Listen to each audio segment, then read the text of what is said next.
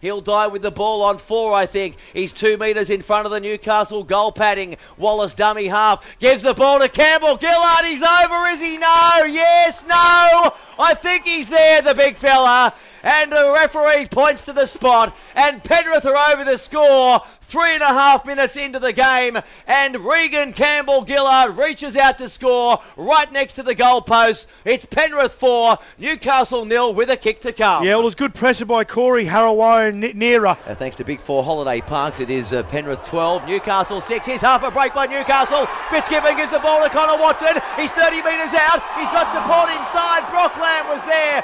Ball has gone to ground. Being picked up by Peachy. They've turned defence into attack. Here goes Peachy now. He's up the other end. He's 20 metres out. Ah! Oh. He links up with Teddy Zelezniak. Teddy Zelezniak. Oh boy, oh boy. Boy, oh boy, oh boy. Teddy Zelezniak goes in to score.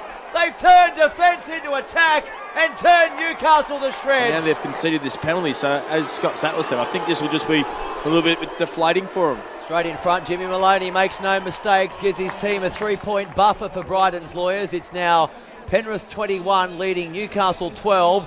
13 and a half minutes remaining. Oh, it's Peachy, in fact. They play the ball now. A long pass away. Maloney, crossfield kick. Dallin with Oh. Zelezniak. Oh, easy as you like. Corey, Corey Harawira Naera goes in to score. He puts the ball down just before the dead ball line, and the Panthers, that could all but do it. 25 points to 12 they lead with a kick to come from in front. This is his, uh, I think, fifth game. He's only played five games and he's had three different halves partners. Hard for him to get into any real rhythm. And there is Jimmy Maloney just boots the ball over the eastern touchline. And that is all she wrote here at McDonald Jones Stadium.